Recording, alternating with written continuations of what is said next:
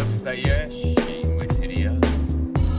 Информация произведен и или распространен иностранным агентом, общероссийским, общественным движением в защиту прав избирателей «Голос» или касается деятельности иностранного агента общероссийского общественного движения в защиту прав избирателей «Голос» 18+.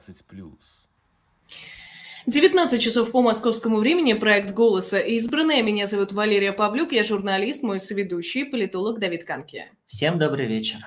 Прежде чем мы начнем, как всегда, напомню, что вы можете писать ваши вопросы к комментариям к нашим трансляциям. Я за всем слежу и самое интересное обязательно озвучим. А поговорим мы сегодня о диктаторах обмана и диктаторах страха. Да, у нас в гостях будет Сергей Маратович Гуриев, э, профессор, доктор экономических наук, э, один из самых авторитетных, уважаемых экономистов и, наверное, можно сказать, современных мыслителей э, современной России. Он недавно представил книгу «Диктаторы лжи», и вот об этом мы сегодня с ним и хотим поговорить, а также обсудить предстоящие президентские выборы и текущий политический момент. Сергей Маратович. Добрый вечер, Сергей Маратович. Слышите ли вы Добрый нас? вечер, Валерия. Да, добрый вечер, Валерий. Добрый вечер, Давид. Сергей Маратович, если позволите, начну с актуальной темы. Вот сегодня Басманный районный суд Москвы э, продлил арест э, сопредседателю движения «Голос» Григорию Мелконянцу на три месяца, до 17 апреля. Он теперь останется в СИЗО. А, хотя срок содержания под стражей до этого был до 17 января. И в целом мы привыкли, что обычно заседание об изменении меры пресечения, о продлении а, проходит вот ровно под дату, то есть ближе вот к январю мы ожидали такого заседания. Но оно прошло заранее, за полтора месяца. Как вам кажется, с чем это может быть связано? Если честно, я не знаю, и интерпретировать это очень трудно, почему это произошло именно сейчас. Но это как раз та неделя, когда Совет Федерации назначит дату президентских выборов, и когда Путин, видимо, собирается выдвинуться на следующей неделе, и, может быть, у них есть какие-то запланированные каникулы в этих студиях, я не знаю. Ну, в общем, я не специалист и не могу, не могу вам тут ничего сказать. Угу. А, Сергей Маратович, а если в целом про давление на наблюдательское сообщество? Ведь было и до этого давление на голос, признание иностранным агентам, различные штрафы, обыски практически перед каждыми выборами. А здесь арест э, мелконянца. Как вам кажется, почему, почему в этот раз э, изменилась, ну, как бы ситуация несколько ухудшилась для наблюдателей, почему давить стали сильнее? Я бы не сказал, что ситуация несколько ухудшилась. Есть ситуация, где Григорий Мелконец на свободе, есть ситуация, где Григорий Мелконец в тюрьме. Мне кажется, для Григория это большая разница. Это не чуть-чуть ухудшилось. Это качественное изменение режима, и я уже говорил об этом, и вы упомянули, что мы будем говорить о моей книге uh, «Spin Dictators. Диктаторы обмана», uh, где мы говорим, что бывают режимы обмана, бывают режимы страха. Spin Dictators, Fear Dictators. И режимы основанные на обмане, на манипуляции. Они прикидываются демократиями, и поэтому они делают вид, что у них есть оппозиционные партии, что у них есть выборы, что у них есть наблюдатели, и они чего-то стыдятся. Так вот, э, в феврале 2022 года Путин перестал стыдиться. Путину стало все равно. Путин э, говорит открыто. Да, я нападаю на соседние страны, да, я ввожу военную цензуру, да, я закрываю все независимые СМИ, и да, выборы будут происходить по-другому. Выборы еще остались. В принципе, эти выборы абсолютно а, контролируемые, в том числе потому, что есть а, дистанционное электронное голосование, которое позволяет считать все, что угодно. Но в том числе Путин не стесняется и того, что у него теперь гораздо больше политзаключенных, и что он может посадить в тюрьму и наблюдателей. Конечно, это ключевое отличие, и не нужно говорить, что немножко увеличилось давление. Произошло качественное изменение. В предисловии к второму изданию а, нашей книги «Диктаторы обмана» мы говорим о том, что путинский режим перешел эту линию в феврале 2022 года, окончательно став диктатурой страха, основанной на открытых репрессиях. И в русском издании, естественно, говорим тоже об этом. Сергей Иванович, на прошлой неделе у нас была Наталья Зубаревич, и одна из тем, которую мы с ней обсуждали, насколько политический режим России предопределен экономической моделью. Как вы считаете, вот режим Владимира Путина, та ситуация, которую мы имеем сейчас, она заложена российской экономикой 90-х, советского времени, нынешнего периода, или же наоборот, э, политическая модель сформировала удобную под себя экономику? Безусловно, и то, и другое. Экономика влияет на политику, и политика влияет на экономику. Если мы говорим о, о том, как, например, сырьевой характер российской экономики влияет на, на то, что происходит в российской политике, это факт. Существует так называемое сырьевое проклятие – которая устроена так, что если вы открываете нефтяные а, месторождения, когда у вас уже есть стабильная, хорошо работающая демократия, как это было в Норвегии, в Канаде, в Австралии, вы можете защитить политические институты от этого искушения заниматься только нефтью и использовать нефтяные деньги для подкупа, для а, подрыва демократических институтов. Есть страны, которые а, становятся сырьевыми державами, или сырьевыми сверхдержавами в тот момент, когда он нет хорошо работающих демократических институтов. И когда мы думаем про Венесуэлу, а, про Россию, а, про Нигерию, в этих странах нефтяное изобилие является политической проблемой, это хорошо установленный факт. И в том числе и у нас с Константином Сониным и Георгием Егоровым есть статья на эту тему о том, как устроена политическая экономия такого режима, в зависимости от того, есть нефтяные доходы или нет. Что касается э, связи с другой, с другой стороной, то, конечно, Путин, захватив власть, строит экономику для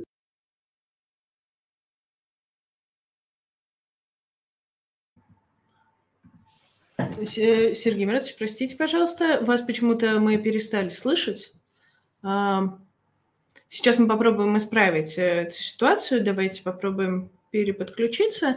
Вот, я надеюсь, что сейчас сможем э, оперативно поправить. Вот, да, секундочку одну мы попробуем. А я напомню пока нашим зрителям, что можно писать вопросы. Мне кажется, появился звук. Ну-ка, давайте попробуем. Да, я вас слышу и вижу. Да, все прекрасно. Угу. Хорошо, Сергей Маратович, если переходить к вашей книге «Лжи», Э, вы в ней говорите о том, что в 21 веке большинство политических режимов, не демократических, произвели определенную трансформацию. Они ушли от технологии прямого насилия э, к технологиям информационных манипуляций. Можете вы рассказать, с чем это связано и какие основные признаки режимов, которые можно назвать диктатура лжи? Да, в нашей книге мы как раз говорим об этом. Даже есть целая таблица, которая сравнивает диктатуры 20 века, традиционные диктатуры, основанные на страхе, на открытых репрессиях, на том, что эти режимы не стесняются того, что они являются диктатурами. Современные диктатуры в большинстве своем, и не все из них, конечно, являются такими режимами, в большинстве своем современные недемократические режимы – это именно что диктатуры обмана, диктатуры манипуляции. И это режимы, которые притворяются демократиями. Вы можете увидеть даже э, визуально, что вот условный э, Виктор Орбан, он говорит, я в демократии живу, да, моя демократия не либеральная, но он носит костюм, ездит э, в Брюссель, ездит в Америку и говорит, я демократ. Если вы смотрите на Ким Чен Ына, то он носит военную или полувоенную форму. Как это делал Сталин или Гитлер. Да? И вот это на самом деле, на самом деле большая разница. Самое главное отличие – вы называете себя диктатором или вы притворяетесь демократом. А дальше в книге мы говорим, что диктаторы обмана, например, проводят выборы, на которых даже есть оппозиционные политики, но, во-первых, они подкупают оппозиционных политиков, во-вторых, нет равного доступа к СМИ, а во-вторых, есть харасмент, а, есть давление на наблюдателей, как вы правильно сказали, есть подделка результатов – общем, все это накапливается и обеспечивает диктатору победу. Выборы есть, но они нечестные, диктатор знает, что он их выиграет. Это совершенно другие выборы, чем выборы в Советском Союзе. Вы, наверное, не участвовали в выборах в Советском Союзе. На самом деле я тоже. Но я был ребенком, ходил на избирательный участок. В бюллетене э, выбора большого не было. Были, была только одна единая коалиция беспартийных, коммунистов и беспартийных. И результаты выборов были 99% это совершенно не такие выборы, которые проводят э, сегодняшние диктаторы. Вот если уж мы говорим о выборах, то есть и, и, интересная история. Помните, Лукашенко, мне кажется, это было лет 15 назад, однажды выиграл выборы и сказал, вы знаете, мы посчитали, у меня получилось 90%. И я сказал им, что это нецелесообразно, и никто в это не поверит. Это не европейский результат, поэтому я попросил их все-таки опубликовать 80%. Вот когда у вас есть 90 или 99 процентов, это скорее диктатура страха. Когда у вас есть 70 процентов, это скорее э, диктатура обмана. Иногда диктатурам обмана приходится еще тяжелее. Например, Эрдоган на последних выборах и на предпоследних выборах э, набирал от 50 до 55 процентов. И вообще говоря, он не собирался отдавать власть, но тем не менее ему было, было достаточно трудно. И, конечно, режим Эрдогана – это не демократия. В то же время, например, э, многие лидеры, которые хотели стать диктаторами обмана, например, э, бразильский э, президент Больсонару, он не смог этого сделать. И вынужден был оставить свой пост, несмотря на то, что выборы он проиграл совсем чуть-чуть. Бразилия все-таки это действующая демократия, а не диктатура обмана. Но вот почему трудно отличить диктатуру обмана от демократии? Потому что они хорошо притворяются. И на бумаге выглядит так, что есть многопартийная, многопартийная система, и есть, э, а, есть наблюдатели, есть небольшие независимые СМИ, есть оппозиционные партии. А, цензура работает скрытно. Опять-таки в Советском Союзе цензура была открытой, был главлит, все это было абсолютно понятно.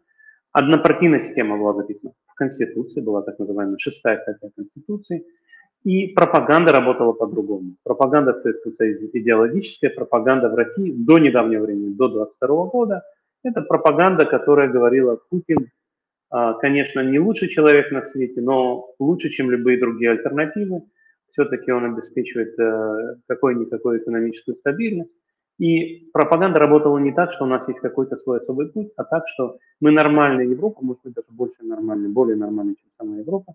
У нас рыночная экономика, как-нибудь мы проживем, все не так. И в этом смысле это совершенно другой дискурс. И мы даже в книге показываем, что содержание речей диктаторов обмана похоже на содержание речей демократических лидеров. И оба отличаются от содержания речей диктаторов страха. Э, прошу прощения, давайте для все-таки для наших зрителей, Сергей Маратович, э, скажем, Россия – это диктатура обмана или диктатура страха? Правильный вопрос. Зависит от того, в какой момент. То есть в течение 20 лет она была диктатурой обмана, и этот переход случился, можно сказать, что случился в первую неделю полномасштабного вторжения в 2022 году, когда были закрыты все независимые СМИ, заблокированы Facebook Instagram, а была введена военная цензура. Ну и в дальнейшем мы видели уже признаки того, что резко выросло количество политзаключенных. Путин поздравлял людей с Новым годом все еще в гражданском костюме, но в окружении солдат. И в этом смысле эти изменения уже были. Но надо сказать, что и в первом издании книги, которое мы закончили весной 2021 года, мы пишем о том, что это движение началось.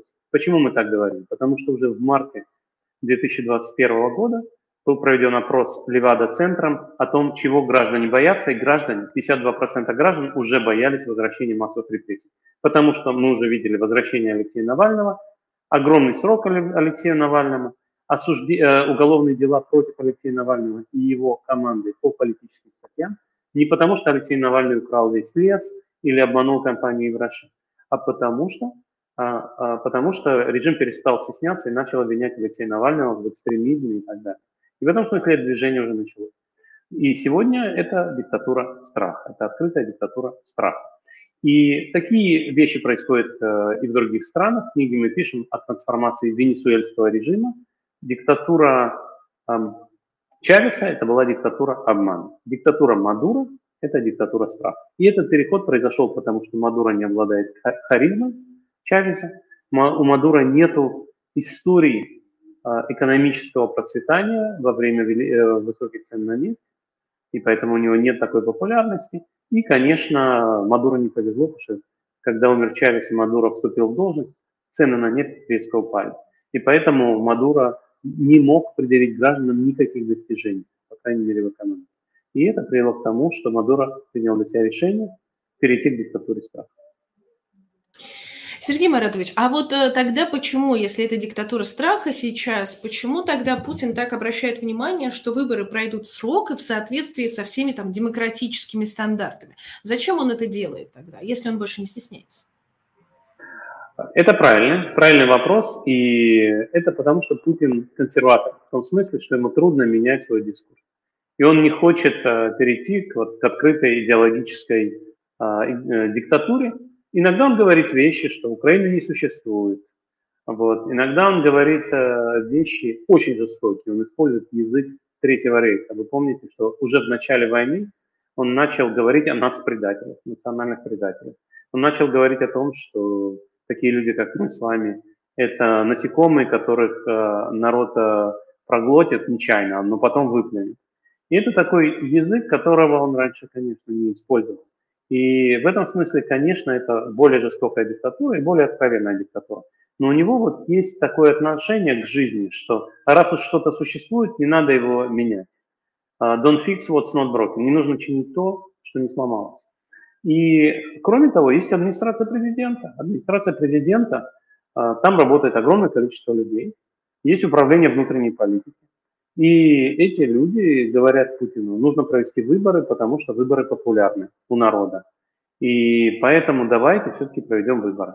А, но, конечно, мы понимаем, что в нынешней ситуации а, выборы, мягко говоря, это даже не выборы 2019 года или 2017 года или 2013 года.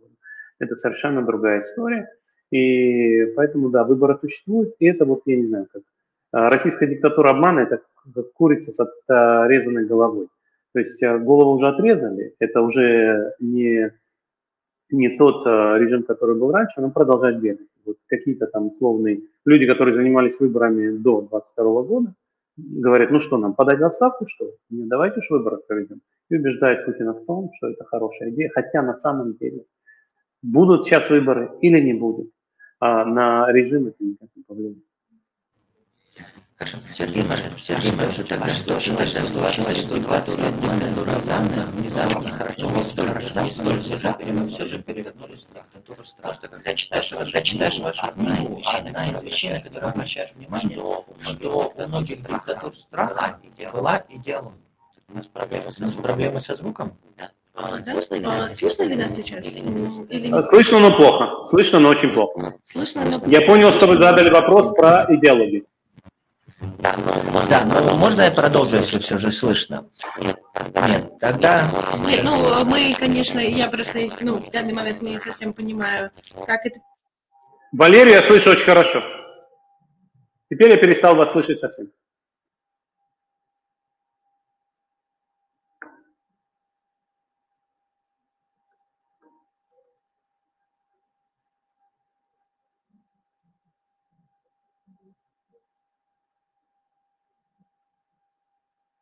Я вас не слышу. Не можем решить в, технические проблемы. Теперь слышу. Теперь слышу. Да, теперь слышу.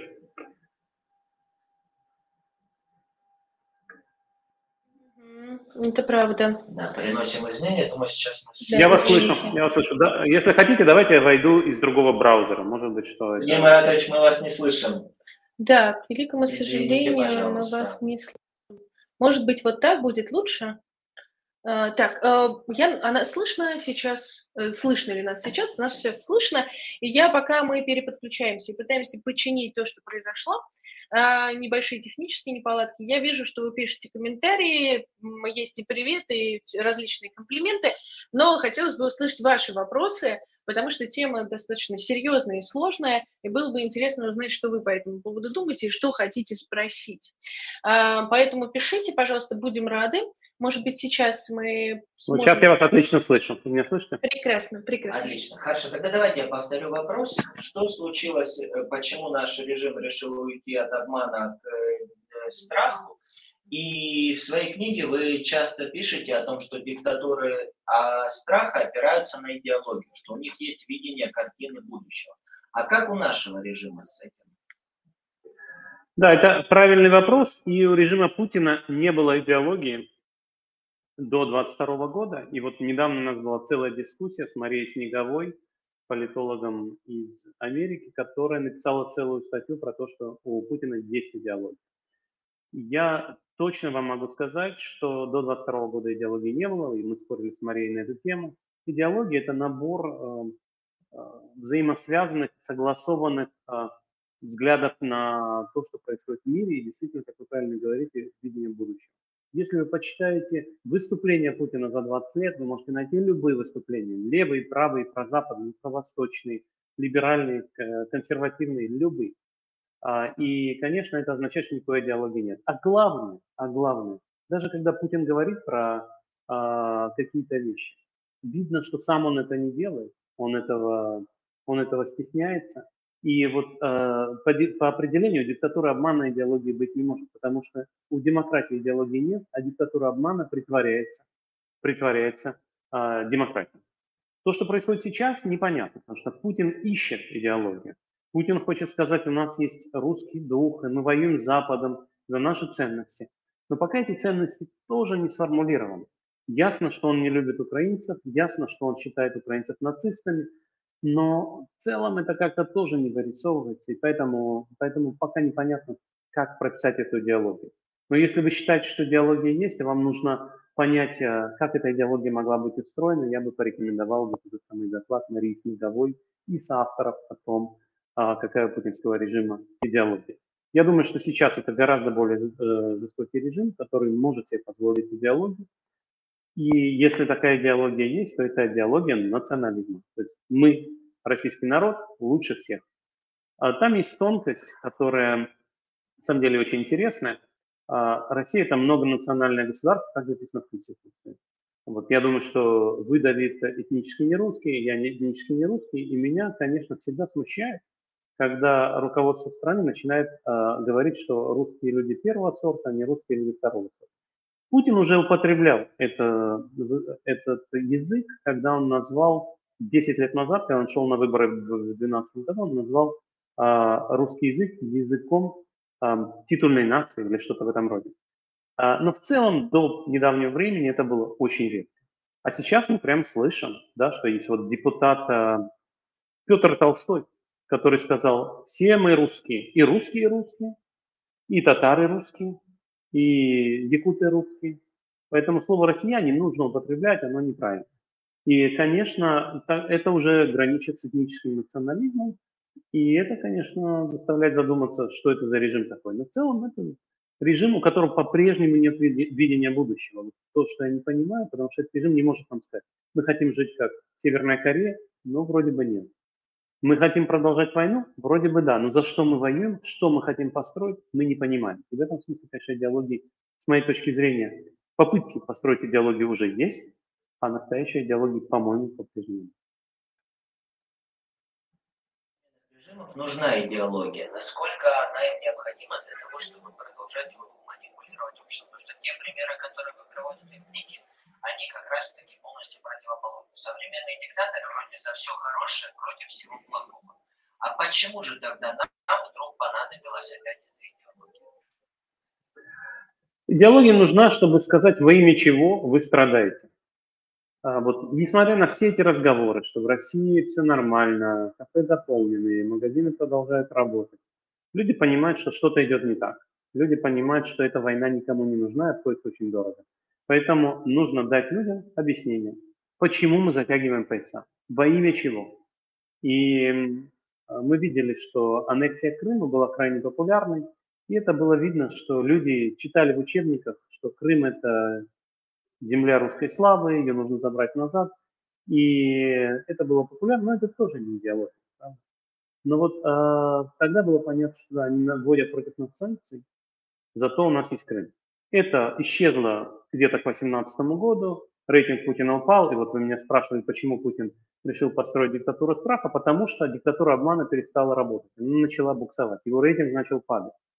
И мы видели, что канал Алексея Навального, передачу Алексея Навального каждый четверг «Россия будущего» смотрело все больше и больше людей, и его передача уже конкурировала с, с госпропагандой. И поэтому Алексей Навальный был отравлен в тот момент, когда рейтинг Путина был на историческом минимуме, и в тот момент, когда Путин боялся стратегии умного голосования на выборах сентября 2020 года, потом Алексей Навальный был арестован, но рейтингам это не помогло, и Путин решил сделать еще одну попытку 2014, э, э, переиграть заново, сыграть заново в игру 2014 года. Если вы посмотрите на то, как была устроена война 2014 а, года и полномасштабное вторжение 2022 года, то Путин надеялся, что он тоже сделает что-то очень быстрое, Запад не успеет ввести санкции, война будет бескровной, и можно будет говорить, что это не жестокая война, а это просто опять-таки украинцы сами решили избрать нового лидера. По счастливой случайности этот новый лидер является другом России. Что-то в этом роде. И это не получилось. Запад был более готов, а Украина была намного более готова к такому развитию событий. Украина не встречала путинских солдат цветами.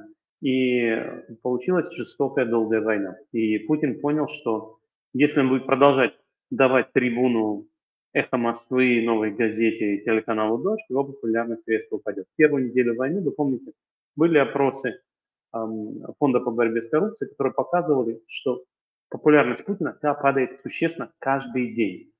А, соответственно, война началась четверг 24-го, в понедельник 28-го популярность падала, а, во вторник падала, в среду падала, и в пятницу уже был введен закон против, против а, дискредитации фейков против российских вооруженных сил, а независимые СМИ были закрыты уже в среду или в четверг. То есть это все произошло в течение буквально нескольких дней, когда Путин увидел, что война не кончилась как в 2014 году, и ему нужна полная консолидация. И вот эта самая идеология, можно сказать, да, против нас ввели очень много санкций, даже не тяжелые, но вы знаете, для чего вы страдаете. А, Сергей Маратович, а вот нас спросят, а действительно ли Путину, вообще диктаторам а, страха, нужны рейтинги? Вот они для них важны? Нет, а, диктаторам страха рейтинги не нужны, и вы видели, что у Сталина было, не было ни рейтингов, ни политконсультантов. И это тоже такая как бы это сказать, так, э, такое, такая курица с отрезанной головой. Есть э, политконсультанты, политтехнологи, спин-докторы, э, которые хотят продолжать получать зарплату. И они убеждают Путина, что это имеет значение. Но когда рейтинг составляет 80% и никто в него не верит, это абсолютно бесполезная вещь. Это как результат на выборах 99%. Вот. А, и вы видите, что иногда, на самом деле, даже государственные а, социологические службы говорят, что не все так очевидно, что за войну только 20% россиян, так сказал директор ЦОМа пару месяцев назад. Это не случайно, потому что он понимает, что если он будет говорить, что рейтинг Путина 100%, он будет не нужен. Никому не интересно получать одно и то же число, которое к тому же ничего не означает. Для диктаторов обмана рейтинги имеют ключевое значение. Мы говорим об этом в книге. Мы говорим о том, какое, какое смещение связано с цензурой, с боязнью отвечать, пропагандой. А, мы измеряем эти вещи, используем данные по 50 автократическим режимам, и мы показываем, как на самом деле устроена популярность. Но популярность является реальной, если хотите, в том смысле, что вот это самое смещение, дополнительный плюс популярности, связанный с тем, что люди боятся отвечать, в диктатурах обмана не очень большой, именно потому что люди не боятся, большинство людей не боится. Но эта популярность является надутой в том смысле, что Люди говорят, да, я поддерживаю Путина, потому что люди а, получают цензурируемую информацию, люди подвержены пропаганде. И мы показываем, что вот в тот момент, когда рейтинг Путина был, например, 70%, если бы в этот момент не было бы никакой цензуры, и наши данные кончаются, а, наши данные кончаются 2017 годом, а если бы не было никакой цензуры, рейтинг Путина был бы, грубо говоря, не 70%, а 30%. Вот, например, такая простая вещь. Если мы просто берем цензуру в интернете, надо сказать, что людям кажется, что в России был свободный интернет до 2022 года. Все относительно. Россия была чемпионом по блокировкам сайтов. За исключением, конечно, Китая, но далеко впереди всех остальных стран, в несколько раз впереди номера два Турции. Сергей Маратович, а еще такой вопрос хотела бы задать вам а, по поводу пропаганды. Вот вы упомянули, упомянули «Эхо Москвы», упомянули «Новую газету». А зачем вообще режимам, а, дик, диктаторам обмана нужны такие СМИ? Они же вроде их критикуют. Лучше же иметь вот э, популярные каналы, которые будут только хвалить. Да, совершенно верно. Они им нужны для того, чтобы на популярных каналах, на госканалах ведущие, условно, Киселев или Соловьев сказали, у нас демократия. Может быть несовершенна. Но кто совершенен? Посмотрите на Трампа, Байдена, Берлускони, у них тоже там свои проблемы. Но простой житель, который смотрит телевизор, знает, что где-то в другом месте есть и другая реальность, то есть есть другие СМИ, есть независимые СМИ, и значит у нас более-менее демократия. Значит, неправы те, кто говорит, что у нас не демократический режим. Все знают, что эти независимые СМИ существуют. Да, у них маленькая аудитория. Почему? Наверное, потому, что никто не хочет их читать или смотреть. Свобода же есть. Вы же можете создать свою онлайн-газету. А, и поэтому, поэтому само существование – это часть стратегии манипуляции, часть стратегии э, того, что эти люди притворяются демократией. Но очень важно ограничить аудиторию этих независимых СМИ. И это делается за счет негласного харасмента потенциальных э, рекламодателей. Иногда это делается за счет э, прямых угроз. Если вы убьете несколько журналистов, остальные будут бояться. За счет э, э, всяких пакетов яровой, за счет регулирования контента, так или иначе, за счет за, законов о педофилии в интернете, что-то в этом роде было использовано против независимых онлайн источников. То есть вот такого рода ограничений очень много, и они используются для того, чтобы сказать, да, у нас есть независимые онлайн-СМИ, но их никто не смотрит. Не говоря уже о том, что у этих э, СМИ нет возможности привлекать финансирование, и что они запугиваются, но негласно. Очень важно, что все эти запугивания происходят негласно. Путин э, сказал, мы, я не знаю, кто убил Николая. Вот, мы кого-то осудили, а кто был заказчиком, я не знаю. Кто отравил Навального, я не знаю. Наверное, он сам выпил какой-то там самогон. И это очень важная вещь. Отравление потому и используется такой властью, чтобы иметь э, возможность отрицать, что это сам Путин это делает. Именно поэтому отравление такой э, любимый инструмент э, Путина. Сергей Маратович, еще две особенности, о которых вы пишете в книге, это то, что современные диктатуры научились использовать современные технологии, и они активно им служат э, в манипулировании общественным мнением. Хотя в Назаре 21 века казалось, что наоборот, нас ждет эра свободного общества и свободного обмена информацией. И второе, на что вы обращаете внимание, что в таких режимах общество делится на две неравные части. На большинство, которое плохо информировано, и образованное информированное меньшинство – как в современных условиях информированное меньшинство может повлиять э, вот в условиях информационных ограничений на мнение большинства и попробовать изменить диктатуру? Совершенно верно. Действительно, сначала казалось, что интернет – это liberation technology, технология освобождения. Но потом выяснилось, что это технология надзора и технология дезинформации. И действительно, диктаторы научились этим пользоваться – и это началось уже, уже, вы помните, с фабрикой троллей, Прикожин а, начал строить эти технологии, и пользоваться ими достаточно успешно. Сегодня, например, мы видим, что российские власти не блокируют YouTube, видимо, потому что они считают, что YouTube слишком популярная медиа, и блокировать его будет опасно для, для поддержки, в том числе и со стороны простых людей. А с другой стороны, не блокируют телеграм-каналы. И телеграм-каналами они пользуются очень-очень эффективно. Вот. И в этом смысле, конечно, мы видим, что, что власти все больше и больше денег тратят на, а, э, на свою работу в социальных сетях и онлайн-медиа.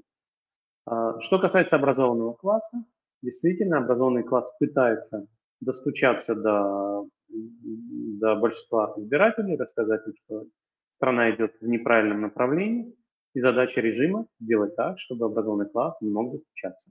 При помощи цензуры, вот этой самой скрытой цензуры, при помощи точечных репрессий, опять-таки эти репрессии должны быть такими, чтобы большинство населения не думали, что есть открытые массовые репрессии, а думали, что вот человек э, умер от сердечного приступа, а на самом деле он был отравлен, э, или что, э, или что человек попал в тюрьму, но не по политическому обвинению. Вот я а, упоминал Алексей Навальный, который вплоть до недавнего времени попадал в тюрьму или под домашний арест по экономическим делам.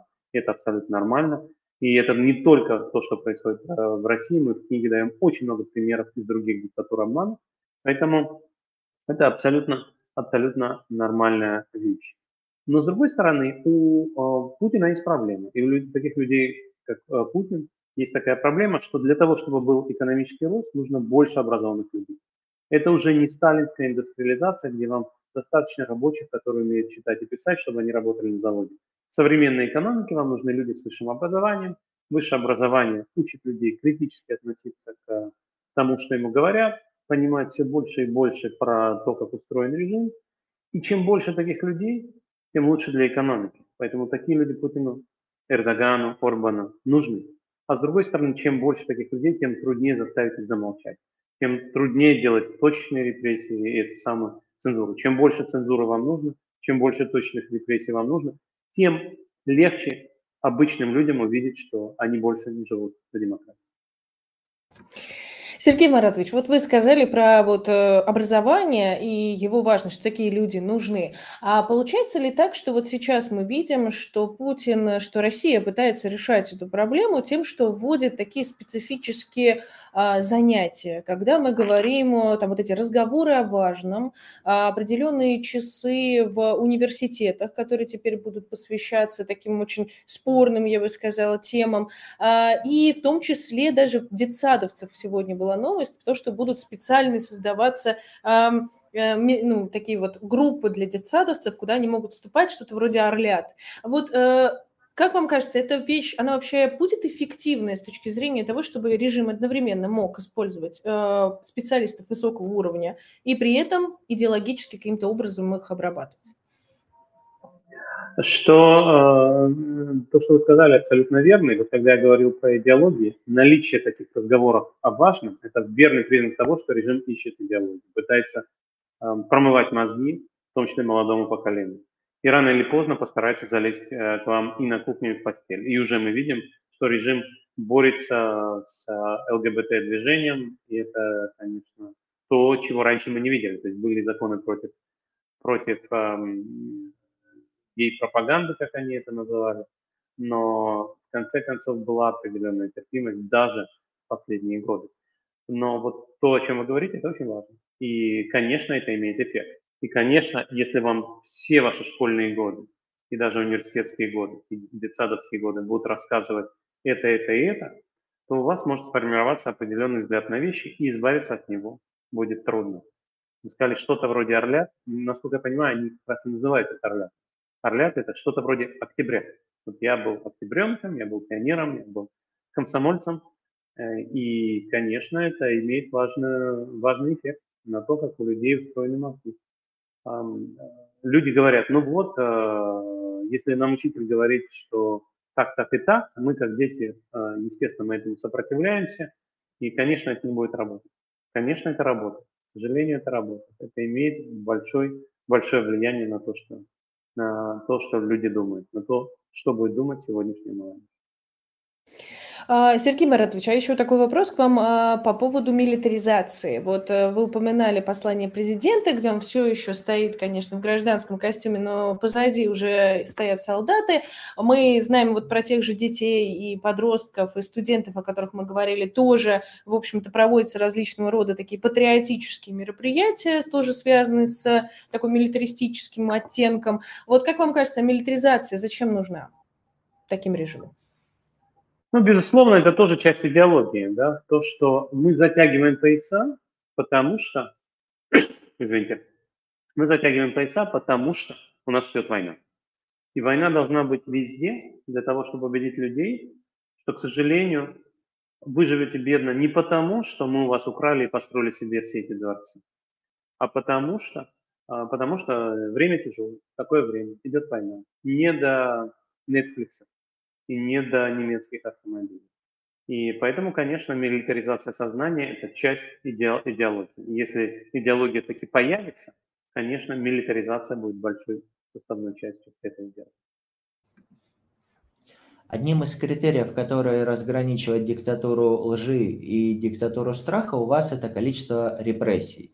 Условно говоря, в год не более тысячи политзаключенных или 10 политических убийств. Вот если посмотреть на эти критерии, то даже сейчас, там, по данным ОВД-инфо, в России за 10 лет всего 2000 политических заключенных. Про политические убийства вроде тоже меньше. Из этих критериев Россия все еще не относится к тем, кто, кого можно назвать диктатурой страха. А вот Турция, где режим по многим критериям более либеральный, относится, потому что там после попытки военного переворота были массовые политические репрессии и около 20 тысяч политических заключенных. Как вам кажется, вот этот критерий, он все же объективен или не очень? Нет, безусловно, он не объективен. Мы говорим об этом в книге, что это uh, rule, of, rule of thumb, то есть это просто такой произвольный критерий, и действительно, как вы правильно говорите, У нас Турция постоянно попадает после военного переворота, попадает в диктатуру страха, что, наверное, не очень правильно. Но мы делаем это упражнение вот для чего. Мы говорим, какую бы вы линию ни провели, тысячу или сто или десять, мы увидим глобальный тренд, что раньше было гораздо больше диктатур страха, чем диктатур обмана, а сейчас гораздо больше диктатур обмана или страха. Если мы проведем эти линии немножко по-другому, то у нас по, по, по, по, получится несколько разных соотношений. Но этот глобальный тренд очевиден. Если мы посмотрим на 40-50 лет назад, это был мир, где большинство диктатур были диктатурами страха. Сейчас это мир, где большинство диктатур являются диктатурами обмана. Я бы хотела, с вашего позволения, все-таки снова вернуться к выборам, к нашей основной тематике. Эм, у нас получается такая ситуация, при которой, как мы уже ранее говорили, э, вроде бы остаются выборы, потому что, ну, так привыкли. Вот зачем чинить то, что не сломано. Но при этом власти опасаются, а, опасаются и, например, э, в Москве сокращают количество участковых избирательных комиссий. А, вводится дистанционное электронное голосование, сейчас масштабируется а, в другие регионы. И зачем тогда все эти лишние телодвижения? Вроде бы все и так подконтрольно. У нас ведь есть фильтр очень большой для кандидатов, которые могут вообще принимать участие в кампании. Зачем тогда, как вам кажется, все вот такие дополнительные действия система принимает? Ну, на самом деле есть а, еще одна тонкость, когда выборы проходят в диктатурах. А, конечно, хочется убедить из себя самих, что народ за диктатора. И э, иногда говорят о том, что это важный сигнал что для членов избирательных комиссий, для самих губернаторов. Но в целом, после того, как есть дистанционное электронное голосование, больше ничего не нужно. Да? Вы можете произвести любой результат. Еще, конечно, к дистанционному электронному голосованию полезно не допустить наблюдателей, потому что какие-то люди будут шуметь, говорить. Вот на моем участке было ноль голосов за Путина, а в отчете 100%. Вы помните, были такие ситуации анекдотические и в другие годы, когда были участки, на которых а, ноль голосов было подано за того или иного оппозиционного кандидата, при том, что сам этот кандидат приходил на участок и голосовал за себя. Да? То есть, э, в принципе, такое раньше было, и эти кандидаты шумели. Теперь, чтобы они не шумели, их не пускают на участок и ужесточают законодательство. Но в целом главная инновация – это, конечно, электронное голосование, которое позволит вам, позволит вам опубликовать любые результаты. Нет, у нас все хорошо. хорошо. Угу. Сергей Маратович, но все же ДЭК у нас, скорее всего, будет не повсеместно и только в части регионов. Вводят его в основном в больших городах и в регионах, где есть оппозиционные настроения.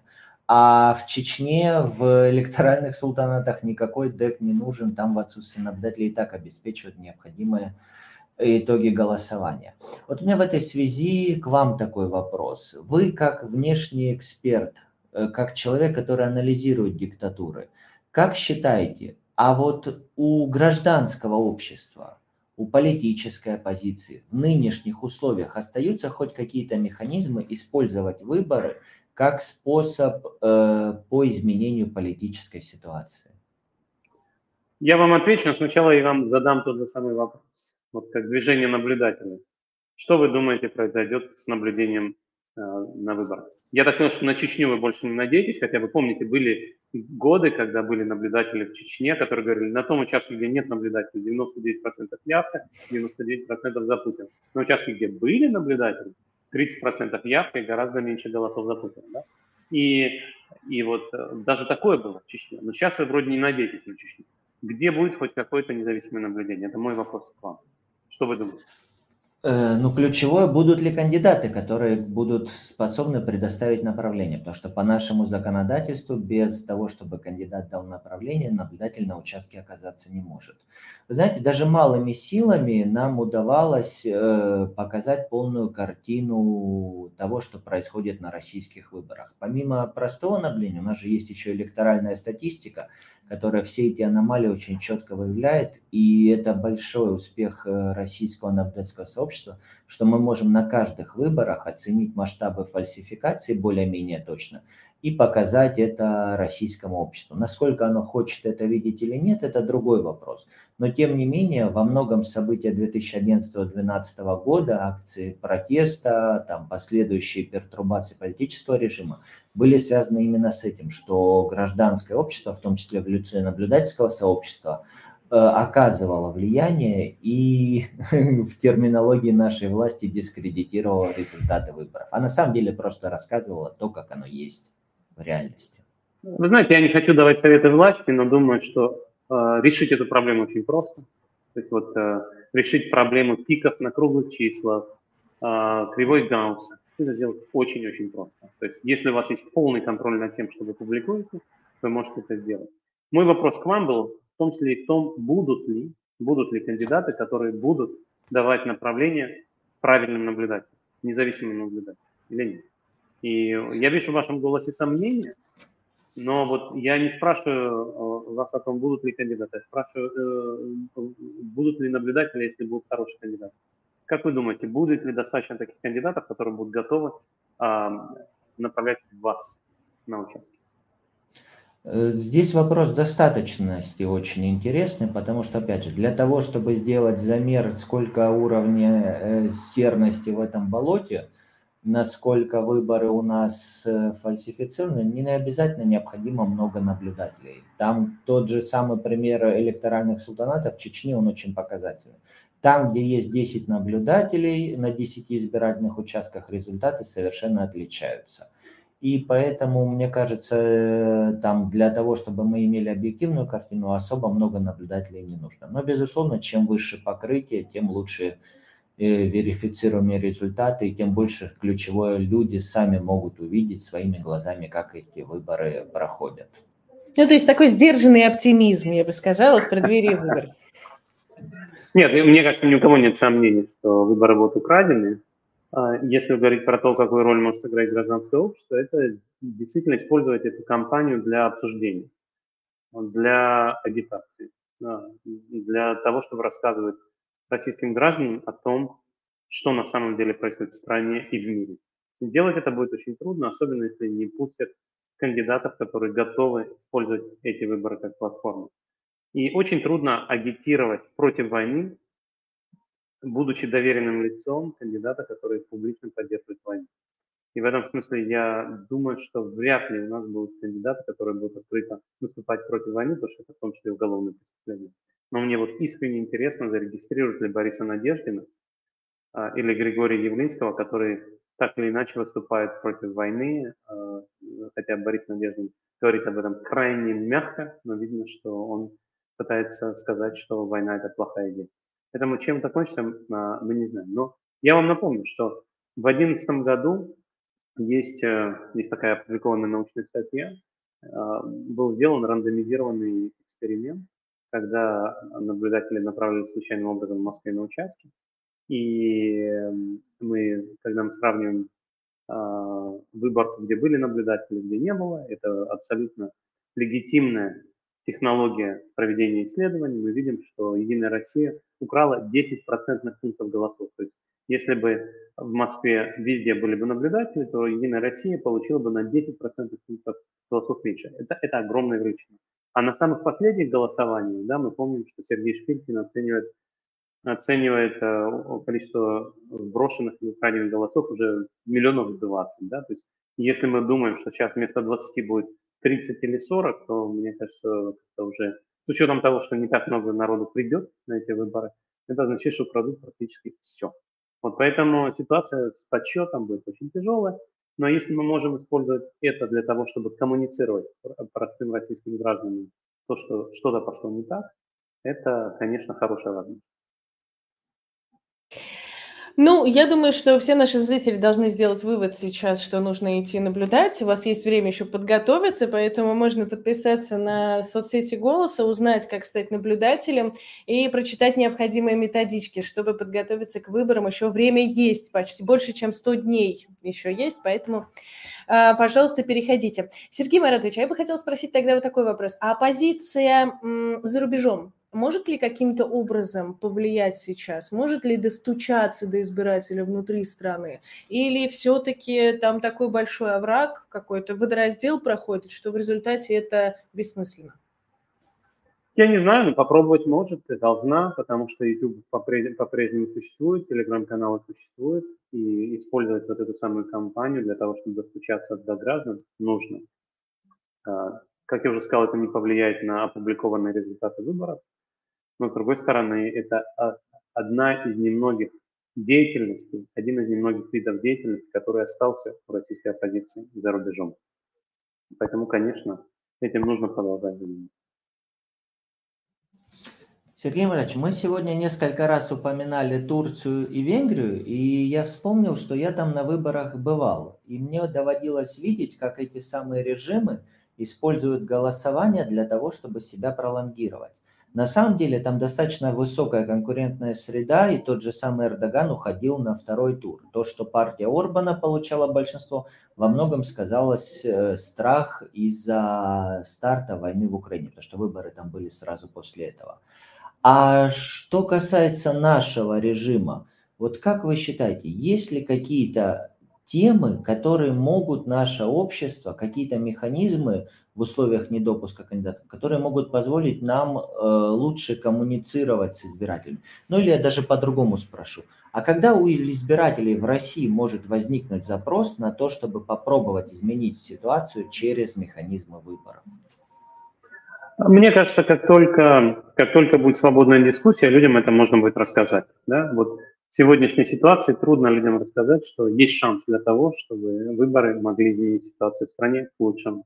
И для этого нужно лишить диктатора самого главного его инструмента – насилия, который наказывает тех людей, которые говорят правду, и цензуры и пропаганды, которая тоже ограничивает э, обращение информации. И это ровно, ровно так и устроено. И именно поэтому, например, в такой стране, как Турция, много журналистов сидят в тюрьме. Именно поэтому в такой стране, как Венгрия, вен, венгерский режим подкупает медиа, покупает медиа, и чтобы обеспечить э, неравный доступ конкурентов к информации и к медиаресурсам. Поэтому в России вот ровно сейчас это делать очень трудно. За агитацию против войны вы можете попасть в тюрьму надолго извне, вы пытаетесь а, об этом говорить, и это очень хорошо, но по-прежнему этого недостаточно для того, чтобы убедить а, подавляющее большинство населения. Поэтому пока, пока ситуация очень тяжелая. И еще один вопрос, может быть, не напрямую к нашей теме. Вспоминая эфир Зубаревич на прошлой неделе, мы говорили об. Э, об экономической статистике и сравнивали ее с электоральной статистикой. Мы знаем, как проверить достоверность результатов на выборах с помощью наблюдателей, с помощью методов стат-анализа того же Шпилькина. А как быть с цифрами Росстата? Как быть с цифрами безработицы, экономического роста, которые у нас публикуют власти? Насколько им можно доверять, потому что, судя по официальным цифрам, жизнь в России становится лучше? Правильный ответ на этот вопрос такой, что проверить никак нельзя. Это ключевая функция современного государства, сбора э, макроэкономической статистики, сбора страновой статистики. Для этого создана огромная структура, которая собирает эти данные. Построить параллельную структуру невозможно. Существуют разные косвенные методы, когда вы смотрите на поиск в Гугле, поиск в Яндексе, когда вы смотрите на цены на онлайн рынках, вот. Но все это, мягко говоря, работает очень плохо, потому что, чтобы это работало, нужно откалибровать это по надежным данным, а потом делать экстраполяцию. Проблема здесь в том, что даже если мы откалибруем такого рода вспомогательные измерения по российским данным до 2022 года, экономика в 2022 году принципиально изменилась, и поэтому прежние модели не работают. И поэтому, конечно, вывод здесь такой пессимистический. Я не думаю, что Росстат врет, но если он будет врать, никто не сможет его поймать на лжи. Я вам приведу такой пример. Вот электоральная статистика, в том числе опирается на перепись населения. И последняя перепись населения, конечно, не вызывает никакого доверия, вообще никакого доверия. Никто не знает, а, что на самом деле было измерено, каким образом. И, и в этом смысле эта перепись, которая прошла в 2021 году, она, вообще говоря, ничего, ничего нам не рассказала. И в этом смысле, в 2020 точнее, году, а, в этом смысле Росстат врет не потому, что хочет врать, а потому что некомпетентен, не знает, как собирать эти данные, а, не хочет работать хорошо. Но альтернативы переписи населения, сделанной официальной статистикой, у нас нет и быть не может. Сергей Маратович, я бы хотела немного, вот под конец уже нашего эфира, хотела бы немного попробовать про будущее. А вообще вот мы поговорили про э, демократию, оба про, про демократию, мы поговорили про диктатуру. Хотелось бы демократию, но, пог, но поговорили про диктатуру. Про диктатуру страха. А э, долговечны ли такие диктатуры? Да, я вам отвечу на этот вопрос, но еще одна вещь, которую я хотел сказать. Вам это очевидно, но не всем вашим э, зрителям это очевидно без переписи населения не бывает э, социологических опросов среди, э, по репрезентативной выборке.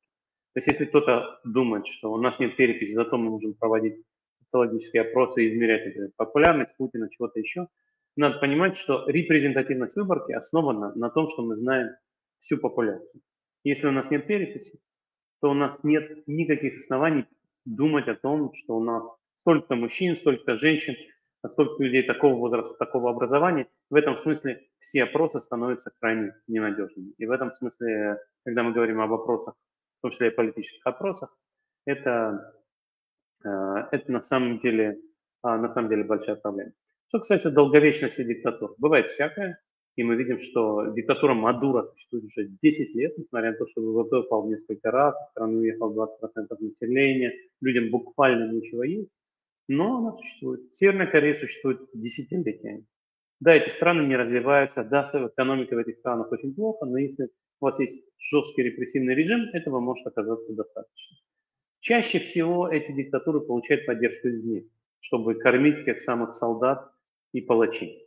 В случае Северной Кореи это Китай, в случае Венесуэлы это Россия и Китай.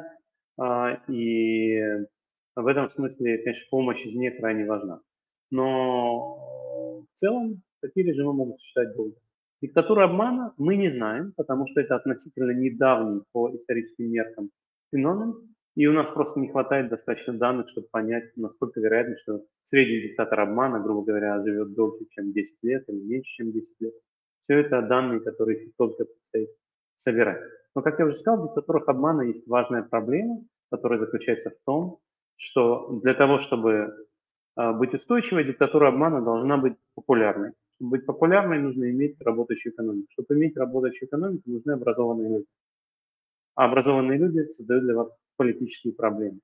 И в этом смысле, конечно, разные диктаторы обмана решают эту проблему самыми разными способами, а, манипулируя образованными людьми, подкупая образованных людей, используя талантливую пропаганду, строя интересные нарративы. Но в целом вот это противоречие заложено в самой природе диктатуры обмана, и поэтому мы видим, что иногда диктатура обмана демократизируется. Вот, э, в нашем регионе это важный пример Ар- Армении в 2018 году. А, или переходит назад в 20 век, как это делает Путин в 2022 году или Венесуэла в 2014. Сергей Маратович, спасибо вам большое, что сегодня приняли участие в нашей беседе, поговорили, поговорили о будущем, а, поговорили о выборах. Вот, поэтому спасибо большое, что пришли. Спасибо большое, Валерий, спасибо большое, Давид. Я напомню, что у нас был в гостях доктор экономических наук, профессор и один из авторов книги «Диктаторы обмана. Новое лицо тирании в 21 веке». Поговорили, узнали, что такое диктаторы обмана, но вот про долговечность так и не определились, и про демократизацию тоже, но поняли, что выборы все равно важны? Выборы важны. Э, спасибо Сергею Гуриеву. Я надеюсь, он будет к нам еще приходить в гости, и им будет возможность обсудить текущую политическую действительность. Книга, которую он написал вместе с Даниэлом Трейсманом, она действительно такая фундаментальная. Материалы, которые в ней анализируются, они позволяют взглянуть шире на все события, происходящие в мире. Потому что благодаря ней можно понять, что политические процессы, с которыми мы сталкиваемся в России, они не уникальны. Многие страны в том или ином время, а может быть и прямо сейчас, проходят те же самые процессы. И, возможно, решения и рецепты у нас схожие и общие. Поэтому еще раз большое спасибо Сергею Гуриеву, большое спасибо ему за интерес к теме выборов. Ну и увидимся на следующей неделе. Да, всех попрошу перед тем, как мы закончим, конечно же, подписаться на наш канал, поставить лайк этому видео, написать комментарий, что вы думаете про э, диктатуры обмана и диктатуры страха. Пойдете ли вы на выборы или, может быть, все-таки пойдете наблюдать. Ну а те, кто заинтересовался выборами в других странах, я напомню, что у нас есть тоже эфиры, например, про выборы в Турции, которые мы сегодня упоминали, поэтому можно посмотреть в одноименном плейлисте избранного. Ну и всем до следующей недели и честных выборов.